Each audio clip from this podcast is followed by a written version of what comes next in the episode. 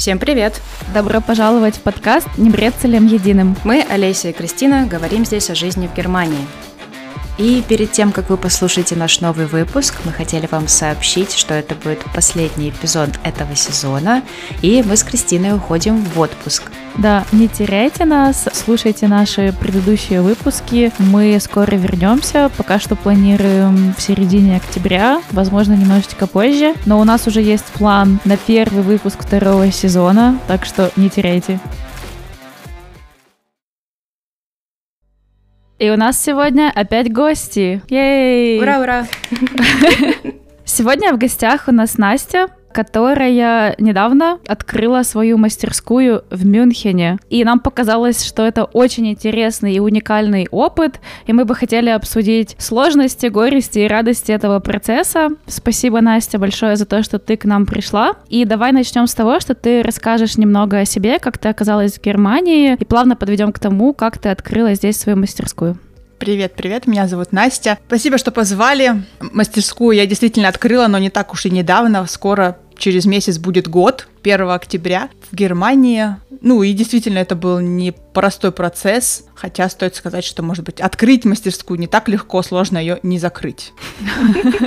И желательно подольше, да, а не в течение года. А, в Германию я переехала, сейчас идет седьмой год, как, получается, в апреле 24 будет 7 лет. Приехала из Питера, а, до этого я 8 лет жила в Петербурге, я там училась и, и работала, работала вообще в другой сфере, хотя образование у меня художественное а, изначально, классическое, живописное и педагогическое, но работала я потом после окончания универа 4 года в IT-рекрутменте. Ого, как тебя туда занесло? Занесло меня туда так, что я, ну, в Питере у меня был парень, сейчас он мой муж, Ваня. А, мы с ним познакомились, и как-то я много времени с ним проводила, с его друзьями, и, скажем так, пассивным слушанием слушала ай- айтишные слова. И немножко даже могла их в правильном контексте употреблять. Подумала после универа, чем бы я хотела заниматься на полную ставку, да, вот последний год в училище и все года универа преподавала детям, взрослым какие-то творческие занятия, дисциплины, да, но это, все, это никогда не было работой на полную ставку, то есть это были какие-то часы, которые которые я совмещала с учебой. А тут учеба подходила к концу, и нужно было решить, э, что я вообще хочу делать э, на полный день. И в школу идти преподавать рисование, например, я, я не хотела, потому что там мне обещали большое количество бумажной всякой бюрократической унылой работы. В художку была похожая ситуация, и там не предлагают работу на полный день, то есть это всегда какое-то совместительство. Ну, и я стала думать, что еще я могу. Языка программирования, как вы, например, я не знаю. Бухгалтерских программ тоже не знаю. Ну вот что? Да, я могу общаться с людьми много, и мне это нравится, могу входить вот в контакт, да, как бы с нуля, с незнакомым человеком. Люблю быструю работу, азартную, большую нагрузку, сменяемую на какой-то быстрый темп. Я подумала, что это, наверное, какая-то поисковая работа. В IT-рекрутменте, например, пришла мне в голову мысль.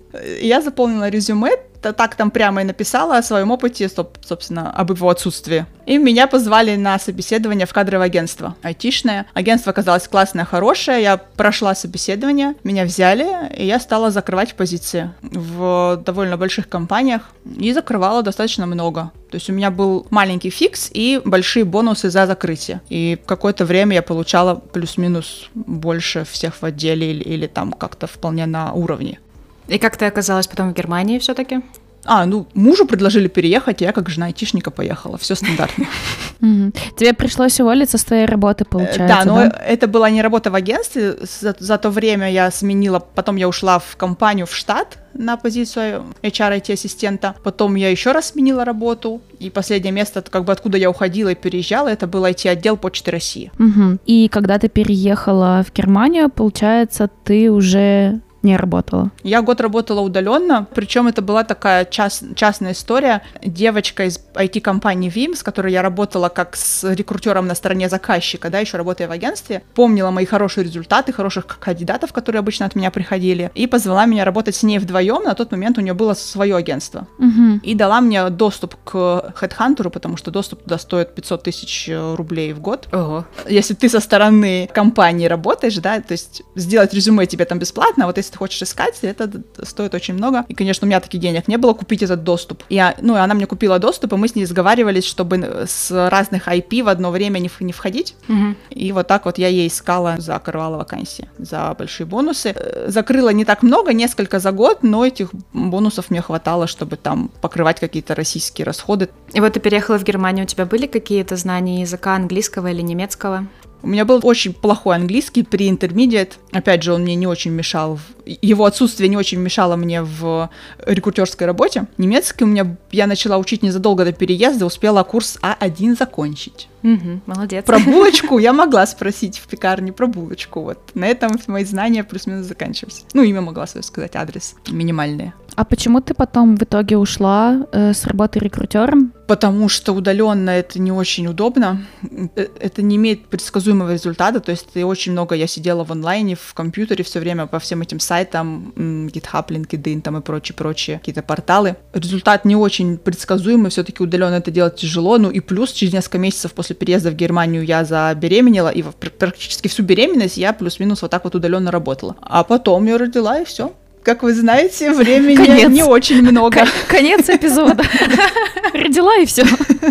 Не очень много там времени потом, знаете ли, остается на то, чтобы в компьютере сидеть и кандидатов искать. Да, но в итоге ты таки решила заниматься потом творчеством. Вот я с тобой познакомилась на выставке. Мы с тобой познакомились в общем чатике, который был организован для секретного Санты, угу. где люди дарили друг другу подарки секретно, и ты там предложила, пригласила всех людей из этого чатика прийти к тебе на выставку, и там мы с тобой, собственно, и познакомились. То есть ты все-таки решила дальше заниматься творческой деятельностью. Как это вообще вот у тебя началось? Ну, оно, оно и не заканчивалось, потому что у меня, я напомню, вообще художественное образование, и я посчитала недавно, что из своих 35 лет 15 в сумме, если все сложить, да, вместе, 15 лет я преподаю уже. Это достаточно большой срок. Это не то, чтобы вчера я придумала картины писать. Параллельно с вот этой удаленной работой, год беременности, да, и начиная примерно с полгода моей дочки Ле и дальше, я старалась рисовать, старалась рисовать много, потому что, конечно, за 4 года офисной работы в Питере этот навык вот такой ручной, который у тебя на автомате, да, он подрастерялся. Это как у музыкантов, в принципе, у художников тоже. Да, я умею рисовать, да, они умеют играть на фортепиано, например, да, но именно скорость какая-то, отточенность движения, она уходит. И это нужно каждый день вот этим заниматься. Угу. И как тебе пришла идея открыть свою мастерскую? Или ты всегда об этом мечтала? да, это, ну что мечтала. Я думала в такой категории, было, было бы неплохо. Ну так, я даже, mm-hmm. я не мечтала так, так конкретно, просто я начала проводить в Мюнхене занятия, потому как, э, когда увидела, что у людей есть на это спрос. Они хотят прийти и не просто как-то вроде как получить удовольствие, что-то покалякать, да, но им важно в этом в какой-то момент вырасти, э, получить хороший результат, заметить свой рост, э, прогресс. И я стала преподавать, и 4 года, на самом деле, у меня не было никакой мастерской. Я начала mm-hmm. в Мюнхене преподавать с, с момента, когда дочке Лее исполнился год, вот как бы сейчас ей 5. И вот э, три с половиной года я просто снимала помещения разные в городе. Немногие мне подходили, подходили. По условиям мне всегда нужны были мольберты, чтобы можно было писать маслом там, и так далее, чтобы можно было хранить материалы. Подходили мне только парочка, и вот я вот эту парочку и снимала на протяжении вот этих нескольких лет, э, собирая группы сама. И, конечно, думала, вот классно было бы иметь свое пространство, которое доступно мне всегда, а не по остаточному принципу, когда все немецкие художники разобрали все классные термины, а мне остались только даты в каникулы. И собирай, что хочешь. Вот, где можно задерживаться, и никто тебя не гонит, где можно прийти пораньше, где удобные мольберты, которые я выбрала, а не которые падают всем на голову, потому что у них плохое крепление, где достаточно места для хранения, где чистый, блин, простите, туалет, потому что я его мою, и он новый, где удобная кухня, где вкусный кофе, потому что во всех этих э, мастерских кофе такой с капельной кофемашины, это бурда. Вот я тогда уже была на тебя подписана, я видела, что ты очень долго искала помещение, давала клич по Мюнхену, просила вот ребят. Я, в частности, тоже там пыталась смотреть, потому что я жила в одном из районов, который ты рассматривала, ты просила смотреть, есть ли какие-то пустые э, помещения, может, там написано какое-то объявление. И это, мне кажется, очень круто, что ты так открыто заявляла, чтобы подключала своих подписчиков чтобы они тоже, ну, хоть как-то могли тебе помочь из серии, ребят, если вы что-то увидите, ну, дайте мне знать, я там дальше уже сама разберусь, поговорю с хозяином, вдруг это оно. Да, я помню, мы с Лей, там была такая история, что мы, я в сумме примерно 500 объявлений бумажных расклеила под трем районам Мюнхена, на фонарных столбах, вот на перекрестках, вот на остановках в таких местах. И мы я ее забирала из садика и старалась с ней ехать немножко в другой дорогой всегда домой, чтобы там еще наклеить объявление, где я еще не клеила. А сад у нас находится довольно далеко от дома, и однажды воспитательница из лейной группы сказала, Анастасия, я тут у себя возле дома видела ваше объявление. Вы неужели ими весь город уже покрыли? Потому что даже я уже его увидела.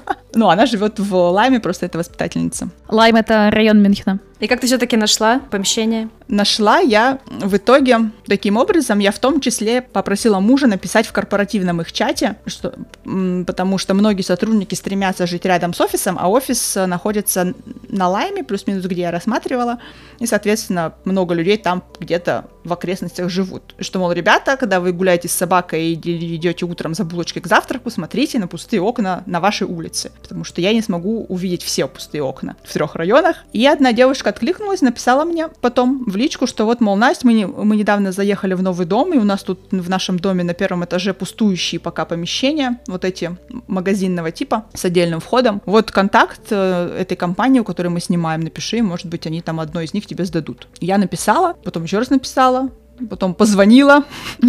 Факс отправила? Нет. И в итоге я договорилась все просмотре. Парам-пам-пам. И ты пришла, и тебе сразу понравилось? Оно тебе, не знаю, там, вайп, атмосфера? Ну, во-первых, у меня был ограниченный бюджет. И я за- запросила самое маленькое из тех, что у них было, потому что на другое у меня денег не хватало. Пришла я туда, и со мной пришла девочка, которая из, из комьюнити, ее зовут Катя, у нее прекрасный свободный немецкий. Слава богу, она, она со мной давно, и она вот прям так с нуля сходу может начать рассказывать о моем проекте, о мастерской, о моей... О, ну, вообще, как вот о, обо всем этом, и рассказывает очень правильно. То есть, как бы сама также рассказала. Но она это делает на свободном немецком, в отличие от меня. И вот она там все это начала рассказывать, рассказывать, и ребята, которые были со стороны арендатора, говорят, ну вообще-то нам кажется, это помещение вам маленькое для ваших идей. Говорят, и не мне. Но я что, конечно, маленькое, говорю.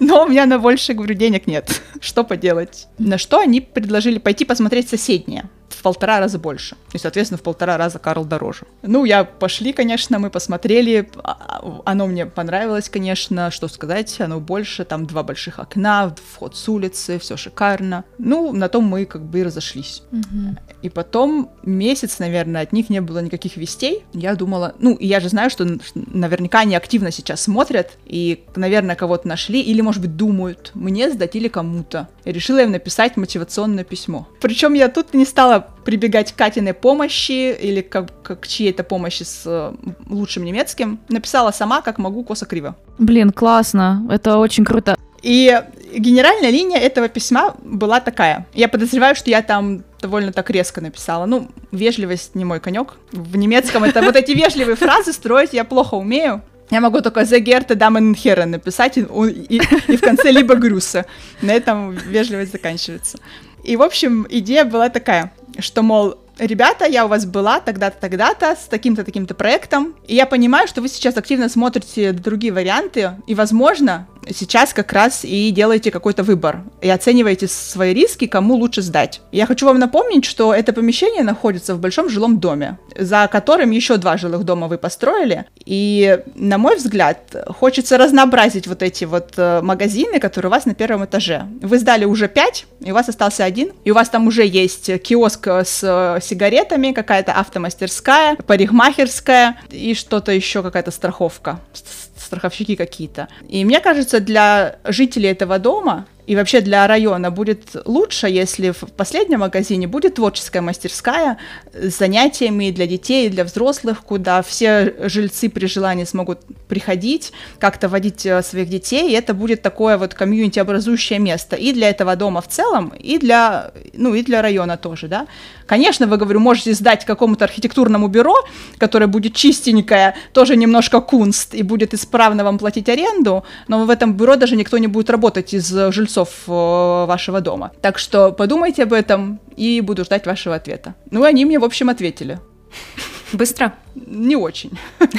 Я быстрее от них ожидала ответа, на самом деле. Негативного, что, мол, идите вы, Анастасия. Но они ответили, что да-да, мы вот как раз про вас думаем, и потом они опять пропали. Думать, видимо. Я на тот момент уехала в отпуск. Ехала в отпуск, значит, в машине, вот в ту сторону мы ехали. Я всю дорогу была как на иголках. Думаю, господи, почему вот не взять мне и не ответить, а? Вы же это письмо получили, оно у вас как окошком в Outlook отобразилось, да? Открыли письмо и написали сразу. Нет, вот надо мучить меня, и чтобы я там, не знаю, вся извелась. В итоге я написала прямо из машины их там главному чуваку, что я вот, мол, вам отправил ответ, от, ответ, и уже как два дня нет от вас никакой реакции. На что он мне через три минуты ответил. Через три минуты. Как раз, Анастасия, да, вот проект договора на аренду с вами я там отправил вот такому-то херу какому-то, и, значит, ждите. Ох, я аж выдохнула. И вторую половину дороги в машине мне уже было полегче.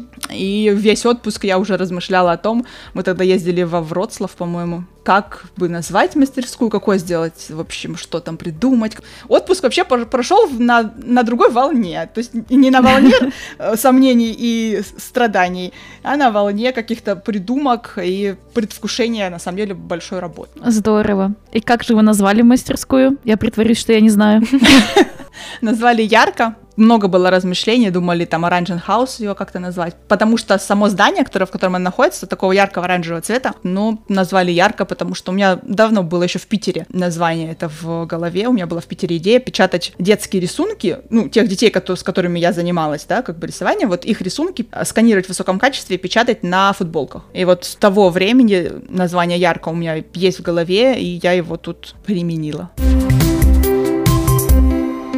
Ну вот ты столкнулась, наверное, с немецкой бюрократией после этого, да? Тебе, наверное, прислали договор на аренду, и дальше нужно было открывать свое дело, да, или как-то регистрироваться? Ну, зарегистрирована я была давно, как э, индивидуальный предприниматель, собственно. С, с, а, с, когда ты преподавала? Да, с года лейки mm. я оформила вот это фрайберуфля, в общем, mm-hmm. что-то такое. И так я и оформила до сих пор. Э, может быть, с э, вот будущего года я поменяю деятельность на работу с НДС, как бы с как? октября. Ну, это с 19% либо с 7%. То есть я до того, как у меня появилась э, мастерская, я в стоимость своих услуг имела право не включать налог. И, mm-hmm. ну, и не должна была включать налог. Но, с другой стороны, я не могла вернуть, например, 19% со, со всех материалов, которые я покупаю. А теперь я должна включать в стоимость своих услуг 7% налога, если это преподавательская деятельность, и 19% налога, если это субаренда. Mm-hmm. Но зато я могу вернуть 19% со всего, что я покупаю. Поэтому у меня всегда в Икее скидка 19%. Круто. Я радуюсь всегда. То есть ты будешь не фрайберуфлер, а что-то другое? Как это называется другое? Это также называется, просто с НДС, потому что типа чуть выросло. Окей. Я в этом ничего не понимаю, конечно. Нам будет сюда Милу, чтобы она нам ну, объяснила я тоже там, плохова, за налоги. Плохова. Милу, Милу, кстати, я знаю вот еще с тех пор, уже года три, наверное, я, я знаю Милу, и когда она еще только училась, она подсказывала мне тоже какие-то моменты. Уважаемые слушатели, Мила — это налоговый консультант, которая была нашим первым гостем. Послушайте эпизод, он очень классный и очень полезный полезный. Да, Мила рассказала нам много про налоги, как чего списывать, что нужно делать, если ты становишься предпринимателем. В общем, очень интересно, да, приходите. Да, и я знаю, что они как раз у Насти в мастерской проводили как бесплатные мероприятия для беженцев из Украины, так и платные, по-моему, лекции Мила у тебя проводила в помещении. То есть ты его прям используешь и помогаешь в том числе. Угу, да, стараюсь по мере сил, но опять же, да, все-таки оно коммерческое, и когда мне пишут, ой, вот Анастасия, у нас некоммерческое мероприятие, можно у вас провести? Хочется ответить, ну у вас это не коммерческое мероприятие, а а у меня коммерческое помещение, поэтому провести можно, но за какие-то плюс-минус рыночные условия по аренде. Расскажи, может быть, нам теперь, что у тебя там вообще происходит, какие бывают мастер-классы, уроки? Там много что происходит, и еще, конечно, есть у меня планы, чтобы еще добавить, но, но не, не до всего пока руки дошли. Сейчас там происходят э, занятия по живописи. Мы пишем маслом в большей степени, в меньшей степени акварелью со взрослыми. Занятия проходят как разово, так и каким-то таким длительным курсом. А, длительный курс начнется вот с 10 октября и будет идти 5 месяцев по маслу, и можно прийти туда совсем без опыта. А есть еще места? Места еще есть, еще примерно полгруппы еще можно взять, это человека 4 Угу. Оставим обязательно Инстаграм Насти под этим э, эпизодом, чтобы, если вы проживаете в Мюнхене и заинтересовались, присоединились к группе, которая вот-вот скоро начнется. Также в мастерской проходят занятия по лепке. Гончарных кругов у нас нет и не будет, потому что это очень грязная история. И там нужен, ну, на самом деле, большой опыт нужен в в работе с гончарным кругом, чтобы как-то качественно эти занятия вести. У меня этого опыта нет, и, да, если честно, места в мастерской и для еще и гончарных кругов тоже нет. Но мы лепим ручной лепкой, обжигаем на 1220, и все прекрасно. То есть это абсолютно жизнеспособная керамика, посуда, декоративные изделия, все-все. Для детей и для взрослых. А, еще я задумала, пока не написала анонс, но вот сегодня планирую, кстати, после подкаста как раз этим заняться. У меня должок есть. А, с октября хотим делать курс лекций, ну, скажем так, цикл занятий по истории искусства для, для взрослых, потому что многие входят в музей, как мне кажется, с полузакрытыми глазами. И вот хочется их открыть. Э, вести будет э, Маша Исинская, она будет при, приезжать из Аугсбурга раз в месяц для того, чтобы читать эти лекции. Она работает в Аугсбурге экскурсоводом на русском и немецком и лектором в Аугсбургских музеях. А скажи, пожалуйста, это будет курс или можно, например, прийти на одну какую-то лекцию выборочно? Можно будет прийти на одну, но это будет дороже, ага. потому что в наших интересах, конечно, собрать стабильную группу, да, во-первых, это меньше организационной работы, а во во-вторых, это у людей более системные знания выстроятся, да, то есть ты не вскочишь в поезд на одну станцию и, и убежишь, а пройдешь весь путь и построишь в голове некую систему, с которой уже сможешь ориентироваться в музеях, в любых, как э, в древнеегипетского искусства, так и в музее современного искусства, а не только там или там. А остальные занятия на каком языке проходят? Ну вот это по, по истории искусств будет на русском, а остальные, ой, на каком? Да на всех языках они проходят.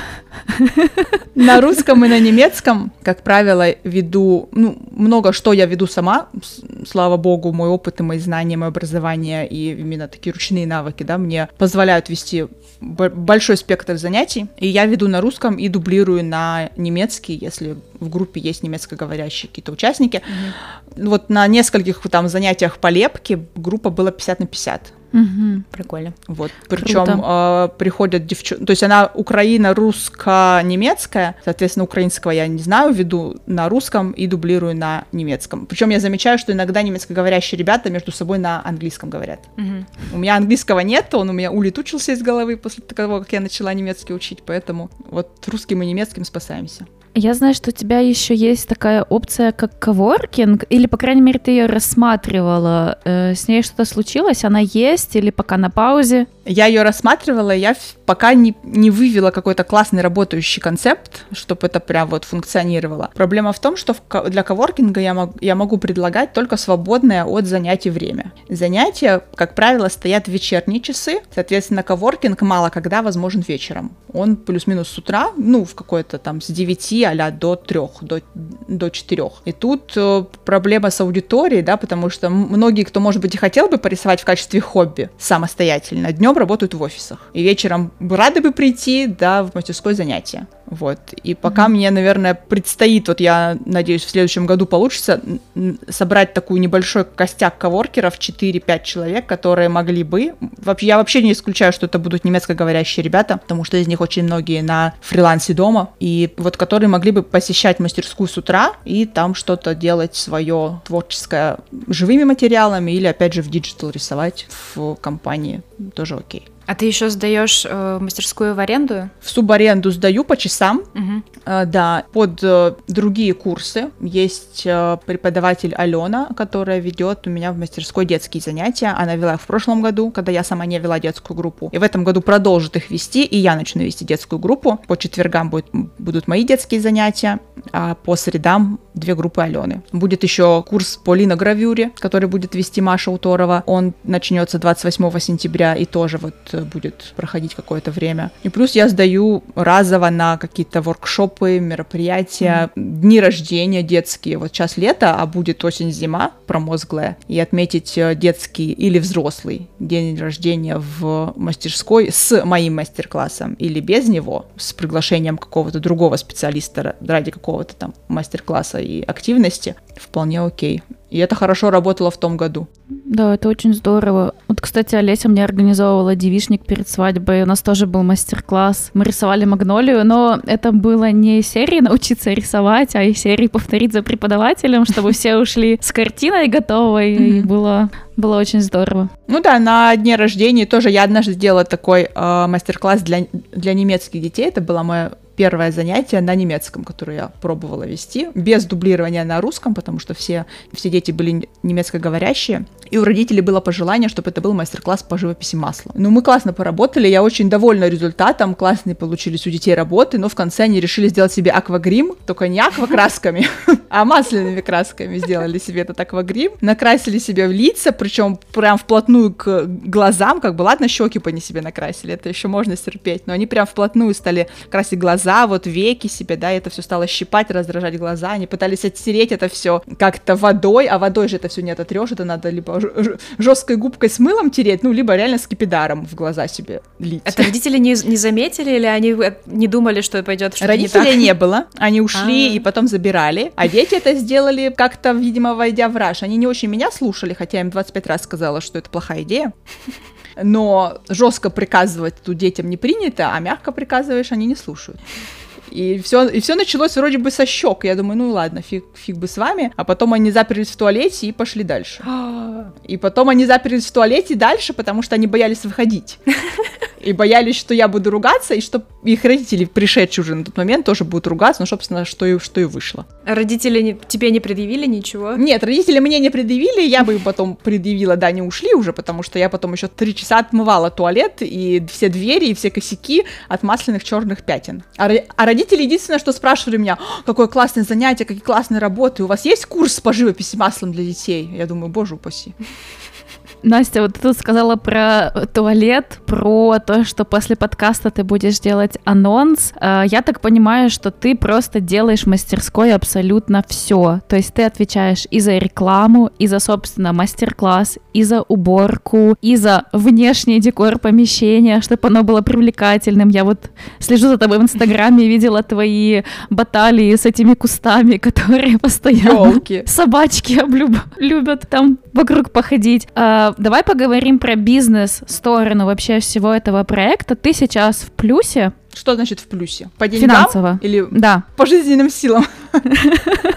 Давай сначала по деньгам, а потом вернемся к жизненным силам. Ну, я бы не стала говорить, что я в каком-то плюсе, потому что задача моя на лето это просто покрывать аренду. Потому что летом 50% аудитории в горах, еще 49% аудитории на озере, и из 1% аудитории я должна собрать группу с нуля, которая не на абонемент. Нежелательно делать это регулярно, чтобы аренду покрывать. Аренда мастерской, кстати, стоит больше, чем аренда нашей квартиры, поэтому это действительно большие расходы. И плюс ко всему это помещение достал, так как я была там первым арендатором в новом доме, оно досталось мне пустое. Там не было даже света, из потолка торчали провода. Я помню в первый день, когда мы, со- мы собирали мольберты, мы что-то как-то не поняли, что нет света, мы не сообразили реально. И дособирали до темноты, а потом заказали пиццу и поняли, что у нас даже и ножей-то нет, и вообще ничего нет. И мы резали эту пиццу в итоге мастихинами и ели ее у окна, потому что так падал свет от фонарей. Это было очень забавно. И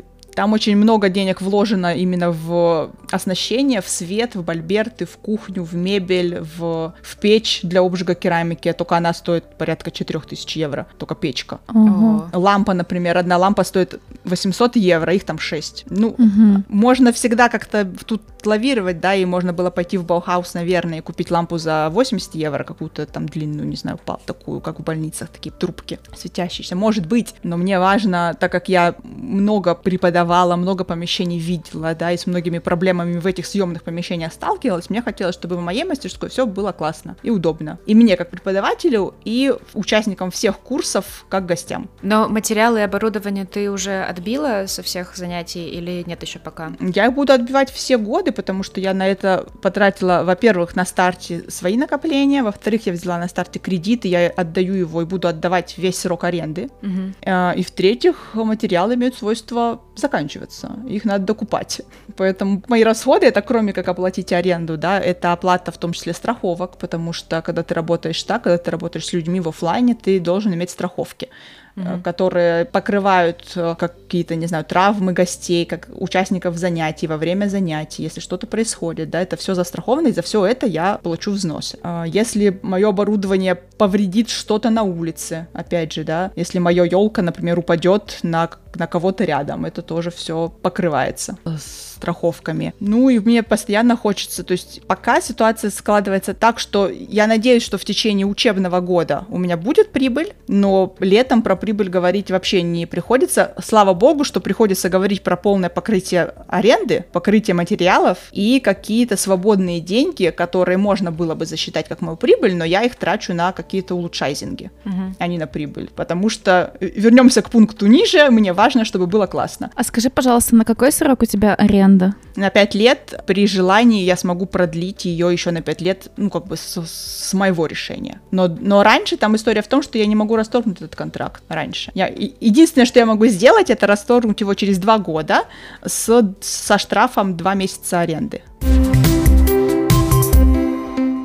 А я, кстати, еще тут печкой заинтересовалась, которую ты сказала, что супер дорогая, и там просто какая-то невероятная температура в ней. Тебе нужно было какие-то проверки там проходить, или к тебе приходили, точнее, проверять, э, как это вообще все работает, может быть? Нет, не, не приходили, потому что это самая, скажем так, большая и экологичная печка из тех, которые все еще подключаются в домашнюю сеть 220. Mm, окей, то есть она там не берет никакое напряжение, там супер высокое. Она берет максимально из этой розетки, и пока работает печка, э, нельзя ничего включать в розетки на mm-hmm. этот узел. Mm-hmm. Вот. Но печки чуть побольше и, и дороже, они уже требовали штаг-штром, вот это высоковольтное напряжение, и проведение его, за, за, я думала такую печку купить и, и спрашивала про эти, эти работы. Это длилось бы две недели, штробили бы мне стены, и все бы опять мне все загадили бы там, и заплатила бы я за все это 500 евро. А все остальные материалы ты где закупаешь? Да везде, по-разному. Нет такого магазина, что я пришла и все там купила. Mm. Я думала, может быть, есть какой-то магазин, где, знаешь, можно оптом, и тебе дешевле как предпринимателю или что-то такое? Ну, это должен быть такой опт гигантский, на который mm-hmm. у меня денег нет. Я не могу купить полторы тонны глины за раз, и мне их негде хранить. Я покупаю там, не знаю, 50 килограмм, да, и вот 5 брикетов, ну окей, там 100 килограмм 10 брикет. Ну, это максимум, который я могу купить, который мы можем в машину, в, в багажник Теслы нашей загрузить и, и отвезти. Какой-то более крупный опыт я не беру. То же самое с маслом, с бумагами, совсем-совсем. Я везде за всем этим езжу своими ножками. Потому, да, можно заказывать доставку, но это бывает, что я периодически заказываю, каждый раз думаю, блин, последний раз я заказала доставку. Потому что, во-первых, я ее жду до, дофига 2-3 недели. Во-вторых, она приходит там часто, если ты заказываешь глину, это эти тяжелые брикеты, они как бы разбивают своим весом все, что ты заказываешь еще. И потом ты эту пыль глазурную собираешь по всей коробке, она довольно вредная, это не очень прикольно. И потом еще нужно с возвратом заморачиваться, эти все этикетки распечатывать, mm-hmm. эти брикеты тащить, эти 100 килограмм глины обратно на по... Да блин, в гробу я видала. Я лучше впрягу мужа, значит, попрошу его, и мы с ним как-нибудь съездим вот. А он тебя поддерживает в твоем начинании? Ну, я думаю, что как бы да, но просто вот интересно, как он вот работает там айтишник в найме, все так четко, расписано, запланировано, и вот ты, который вечно бегает там с велосипедом, на котором там с одной стороны ребенок, с другой стороны глина, где-то елка под мышкой такая. Ну, он, он поддерживает, да, то есть с одной стороны, он очень поддерживает и очень много делает в мастерской. Все вот эти мебельные электроработы, весь свет, вся кухня, все это собрано им и подключено, да, потому что я не заказывала никаких и не оплачивала никаких мастеров, да, вот ручного труда, скажем так. Это все он сделал сам по выходным, по вечерам, то есть он реально очень много времени там провел. Мое уважение. А, с другой стороны, он постоянно как то так говорит, что, ой, ну, что там, денег-то с твоих мастерской же нету? Денег нету, а пашешь-то там, будь здоров. Ну, получается, что вот он пашет э, им и сразу получает зарплату, да? А я пашу примерно так же, получаю примерно те же деньги, но я их отдаю за аренду и за вот эти все. И вот тут немножко такая история двоякая получается, что мне нужно, что в два раза больше, видимо, пахать, чтобы после отдачи мне еще оставалась, да, какая-то по мюнхенским меркам приемлемая зарплата, я не знаю, в районе хотя бы трех тысяч например, да. Это... Не знаю, когда я приду к таким цифрам в месяц, приду ли вообще. Но это нужна какая-то, да, прям бизнес-модель, продумать там какие еще воркшопы или кого-то приглашать, или, не знаю, аренду повышать. Я вообще не бизнес-вумен. Я так сейчас просто накидываю, что-то где-то услышала когда-то. Ну да, но мне кажется, любой бизнес, когда открываешь, это всегда изначально очень большие вложения денег и сил, и самого себя, и только там через несколько лет начинает все окупаться. И ты, наверное, представляла, что так и будет. Ну, у меня как бы гордость моя в том, что с первого дня это окупается. То есть никогда угу. за вот этот почти год ни разу не было такого, что я брала у мужа из его зарплаты, ну, а, а других денег у нас нет, да, есть как бы его зарплата, и вот какие-то там мои вот эти все денежные движения. Из его зарплаты я ни разу не, не брала денег на то, чтобы там покрыть аренду или купить что-то для мастерской, там лампу какую-то или там глину или что-то там, что угодно, туалетной бумаги.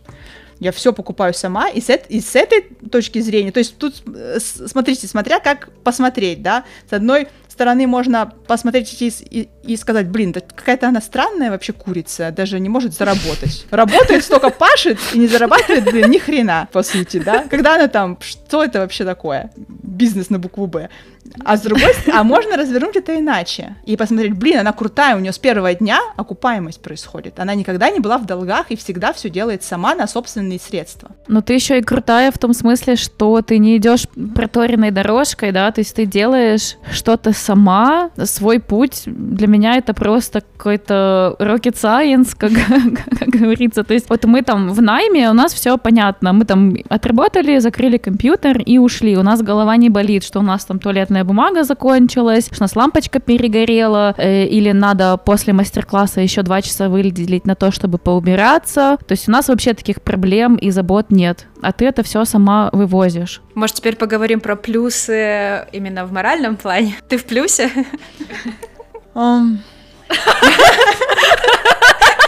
на фоне того, как она сказала, да, сколько там ты всего вывозишь. Ну, я в плюсе тогда, когда, на самом деле, я, я замечаю, что я жутко устаю после занятий, но мне прям это в кайф. То есть я очень много отдаю, мне важен и процесс, и результат. И вот и, как, когда я вижу, как занятие классно прошло, как хорошие результаты, как э, ребята, девчонки все довольны, плюс-минус, я жутко устала и жутко довольна. Вот примерно так можно это охарактеризовать. А все остальные вот эти истории про мытье полов, э, туалета, кухни, полива цветов, э, ухода за елкой и ведение социальных сетей, выставление счетов, ну как бы это такое рутина, которая отнимает на самом деле очень много времени, но чтобы ее делегировать кому-то, как вы, наверное, хотите спросить, Настя, почему ты это все сама же делаешь, можно же делегировать. Так чтобы делегировать, нужно деньги иметь, чтобы за это платить, за, за это делегирование, да? Это да. За спасибо никто ничего тебе не делегируется. Хотя мне за спасибо удается.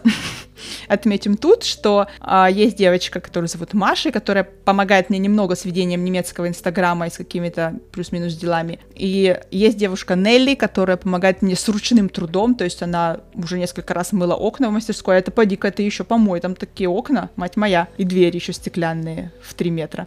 И, и делает уборку, ну и как-то вообще следит за мастерской, как будто бы я. И это очень ценно, а в обмен они могут приходить на занятия по живописи лепки, когда хотят. То есть такой бартер, по факту, ну, это достаточно дорогой бартер, да, потому что стоимость занятий, которые они посещают, довольно высокая, но, тем не менее, пока я могу только так. А кто ты все-таки больше бизнес-вумен или мастер, креатор, создатель? Про мастер, мастер, креатор и создатель это очень разные вещи вообще. Это, ты так их перечислила через запятую, как будто это синонимы.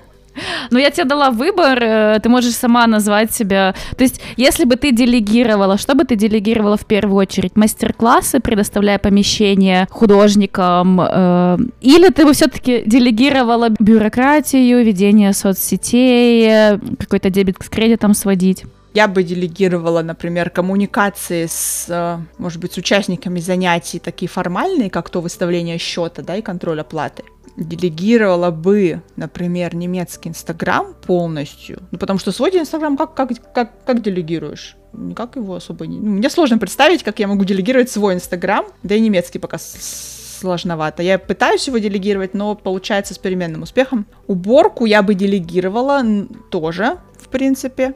Проблема же в чем вот в этом делегировании? Что надо найти хорошего специалиста, которому будешь доверять как себе, в качестве работы которого ты будешь уверен, правильно? А не просто скидывать там черти как. И вот найти такого человека вообще непросто, который, mm-hmm. тем более, в моей, учитывая мою ситуацию, готов будет работать за бартер, да, а не за деньги. А с делегированием mm-hmm. мастер-классов э, я бы не стала ничего делегировать из своего. То есть я бы скорее расширила палитру, да, там с приглашением дополнительно специалистов не вместо себя, а вместе со мной. Угу.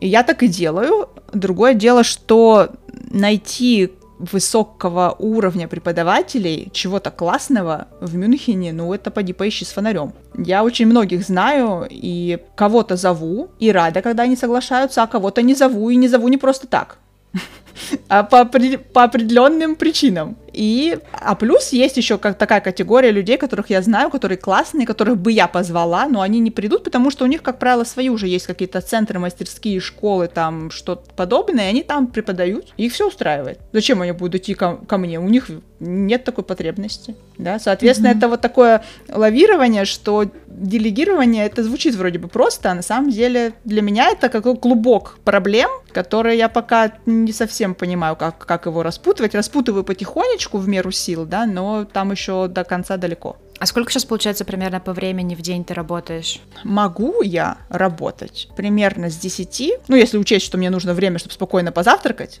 то вот к 10 я могу спокойно быть позавтракавшая. И примерно до 2, потому что в 2.40 мне уже дочку с сада забирать. То есть в 2, в 2.10 ну, в два мне уже надо начать собираться, где бы я ни была, потому что мне нужно ей там, мы, как правило, после сада куда-то едем, мне нужно ей собрать там перекус, обед, что-то с собой, вот это все нужно время, и в 2.20 мне уже по-любому надо выезжать, где бы я ни была, иначе просто опоздаю. Вот, поэтому с 10 до 2 это вот мое стандартное время, 4 часа. По пятницам его меньше, э, с 10 до часу, и все остальное там уже ночью, если силы остались. Ну и вечерние мастер-классы потом, верно? Да, вот это время с 10 до 2, это я ничего не веду, никаких занятий. Угу. Потому что никаких занятий утром не происходит. Дети все по школам, по садам, все взрослые в бюро. Ты занимаешься Инстаграмом, бюрократией и прочим? Я занимаюсь своими делами, да, я занимаюсь Инстаграмом, бюрократией, какой-то закупкой материалов, убор...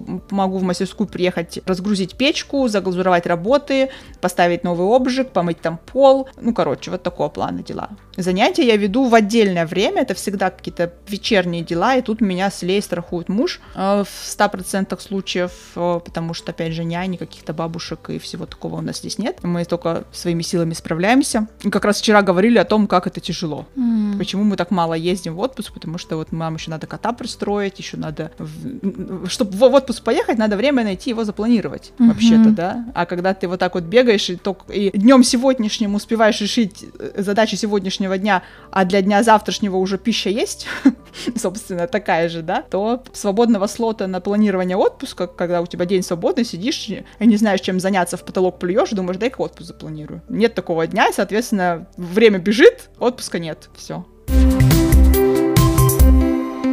Настя, спасибо тебе большое. Скажи вот в конце выпуска, пожалуйста, три совета, которые ты бы дала людям, которые планируют открыть свое дело в Германии такой абстрактный вопрос, на самом деле. Тут очень важно, что за дело. Потому что иногда такое дело, что есть один совет, не открывай его. Значит, ты прогоришь.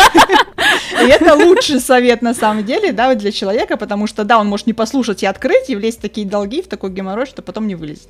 И, может быть, если это дело не, не такого плана, а что-то более с потенциалом, да, тогда я бы советовала брать и делать, а не думать, потому что пока ты думаешь, сомневаешься и чего-то там, делают другие, которые зачастую делают хуже тебя, и, и тебе потом приходится не только делать, когда ты уже наконец-то решился, но еще и доказывать, э, что ты не верблюд. Что ты не верблюд, и что вообще-то ты давно собирался, и как бы не вчера придумал, и так далее. Поэтому лучше просто брать и делать. И себе я бы тоже могла сказать, что вместо того, чтобы три с половиной года снимать помещение, нужно было через год уже начинать искать эту мастерскую, тогда бы я 1 октября праздновала бы не год, а там четвертый год, например, да. И это было бы куда интересней. Вот. И третий совет. Как только что-то вы задумали, начинайте про это рассказывать в социальных сетях, э, там на русском, на каком умеете, на каком хотите, но рассказывайте, пишите, потому что этот путь, он должен быть э, открытым и понятным. И чтобы привлечь аудиторию? Ну, чтобы привлечь аудиторию, чтобы, да, чтобы привлечь аудиторию, проявляться и самому потом мочь посмотреть, с чего вообще все начиналось, потому что сейчас я могу отлистать немецкий инстаграм вниз и видеть там пустое помещение. Потом я отлистываю вверх, включаю сторис, где полная группа на занятиях по лепке, и думаю, ну вот это все не зря. Классно. Ну да, чтобы видеть прогресс и прям, наверное, в какие-нибудь тяжелые моменты просто открывать и смотреть так, вот какой я молодец, как я сделал, классно. Да. Я еще хотела, может быть, спросить последний вопрос. Какие у тебя планы на будущее с мастерской и со всем? Ну, планы на будущее работать. Какие у меня мои могут быть планы на будущее, когда я договор аренды не могу расторгнуть, девочки? Планы на будущее — работать, проводить занятия для детей, для взрослых, э, вести детскую группу по четвергам, вести взрослую группу по живописи по вторникам. Раз в месяц я хочу сделать регулярные, раз в месяц, э, по-моему, я придумала вторую пятницу месяца, занятия по лепке, такие разовые, куда можно прийти и просто перезагрузить голову и, и слепить э, что-нибудь прикольное. Какие-то интересные хочу мероприятия в мастерской, кроме занятий, да, может быть, какие-то творческие вечера, кинопоказы. Мы, кстати, устраивали два театральных вечера, и это было очень круто, мы там готовим еще на них, потому что там есть духовка, мастерской, классная кухня, есть проектор, и колонки. И мы готовим, едим, а потом смотрим театр. И это прям вау. Денег не приносит, сразу скажу, но приносит море удовольствия. Хочу еще такие вечера делать. И сейчас вот думаю, чтобы подобный, может быть, вечер сделать на, на год мастерской 1 октября. Пока еще не, не придумала конкретно, что прям точно будет, но как, как один из вариантов вот так, еще один такой вечер. Потом к Новому году надо что-нибудь придумывать. Хочу встретиться с детьми, с родителями, сделать классный декор на окна, на осеннюю тему, какие-то витражные. В том году мы делали на рождественскую тему такие зимние дома на все окна. В этом году хочу что-нибудь осеннее, но это нужно как-то собраться с силами, с идеями. Потому что, опять же, это будет и коммерческая история, она не принесет мне денег, участие будет, наверное, бесплатно, но вот так. Может быть, еще поотдыхать чуть-чуть в отпуск. Найти время, все-таки запланировать какой-то отпуск, там, на Рождество куда-то поехать, слеев в лыжную школу, хочется ее опять отдать. Надеемся, что все получится. Спасибо большое, Настя. Мне очень понравился этот эпизод своим реализмом и в то же время оптимизмом. То есть было очень интересно увидеть всю эту, послушать всю эту подноготную. Прям спасибо тебе большое. Мне вот лично было очень интересно. Надеюсь, нашим слушателям тоже. Да, спасибо большое, Настя, что пришла, что все нам рассказала, все там по полочкам разложила, что это не все так просто, никаких там, да, розовых очков там ни у кого не должно быть, когда кто-то открывает свое дело или хочет открыть свое дело. Вот, надеемся, да, вам всем слушателям было тоже интересно. Приходите к Насте в Инстаграм, приходите в Настю в мастерскую, записывайтесь на мастер-классы, рисуйте, лепите, творите. Да, все ссылки мы приложим обязательно, все напишем. Вот, спасибо большое. И вы тоже приходите, вы там в Мюнхене две. Да. Обязательно. Обязательно. Спасибо. Пока-пока. Всем пока. Пока.